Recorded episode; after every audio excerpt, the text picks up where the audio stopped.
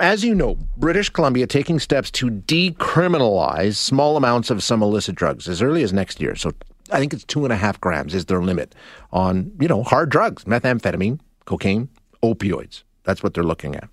Um, that should happen January 31st in British Columbia. They had to get federal approval, and Ottawa said, yeah, okay, go ahead.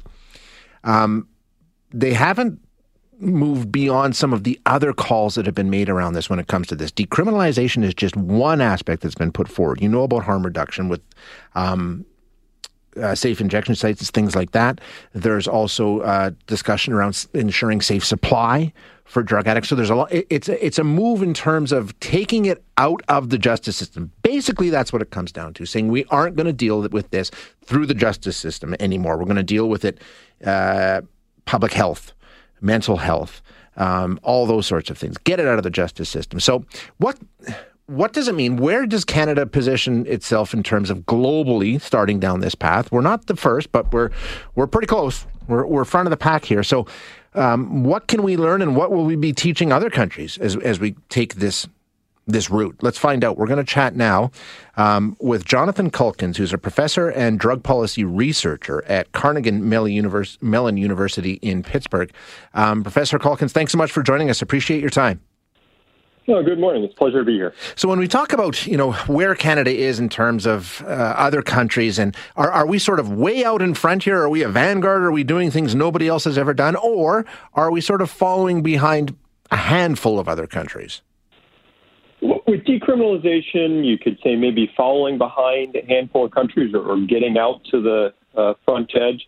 Supervised consumption sites existed in Europe before they existed in Canada, but Canada now has more than anyone else. And uh, safe supply would be going out ahead of anybody else. Okay, gotcha. Fair enough. Now, uh, let's break those down because I think decriminalization is the big one. That is happening. Safe supply hasn't been dealt with yet, but decriminalization has. That's something that's going to happen in British Columbia coming up next year. Um, can we take a look? Are there other places around the world we can look at to find out how it's worked out? I mean, even in the United States, there's been some jurisdictions that have tried this, right? Yeah, minor, um, because we have overlapping municipal and state laws, and it's only municipal that have decriminalized anything other than cannabis. But there are there are other countries around the world that have decriminalized, um, and in general, it uh, has not led to radical changes. You know, the illegal market still exists. The supply is still in the hands of, of criminals. It, it can help the individuals not get criminal records.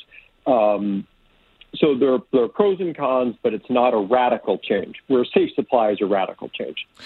Um, when it comes to safe supply, the experience that you know if we want to take a look at what's going on because that's definitely something that's being talked about a lot uh, including in British Columbia. Can you take a look at what's gone on in other jurisdictions and say okay it's a good idea or it's a bad idea or we would be so far out in front if we took that step? There's really no other you know cases we can look at there's no other cases for heroin, fentanyl, cocaine, methamphetamine. So you can say safe supply now happens for cannabis, and safe supply has existed for a long time for alcohol and yeah. caffeine.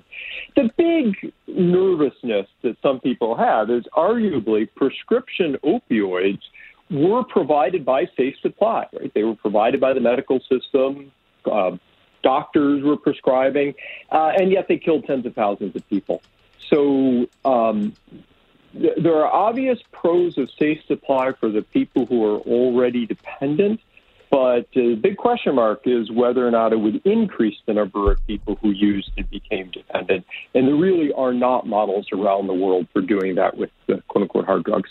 Interesting. Um, when we talk about drug policy, is is it becoming more accepted that um, these kinds of actions will be more effective, or is the jury still out? Because uh, there's definitely two schools of thought, even within the province of Alberta, where we are, where you have people advocating for, you know, all the harm reduction elements, the safe supply and safe consumption sites, and all those sorts of things. And then you have a lot of pushback saying, no, as you say, you know, will it just increase the number of people using these substances? Will it increase overdoses? Is, is there? Are, do we have enough data around that to make an informed decision? Short answer is no. It's going to be it's going to be a gamble. Um, whoever goes yeah. Uh, the big the big thing is, you know, it, like I said, it helps the people who are already going to be dependent anyhow. They're visible, they're in front of you, you see them, you want to be compassionate towards them. But then there's this question of how much do the high prices and illegality prevent other people from using and becoming dependent? And then there's the short run, long run. It's going to help in the short run because it's going to help people who are already there who are dependent and the downside risk would be in the long run. And complicating it is it's to some degree irreversible. Uh, it is a step that would be very hard to undo if it turned out badly.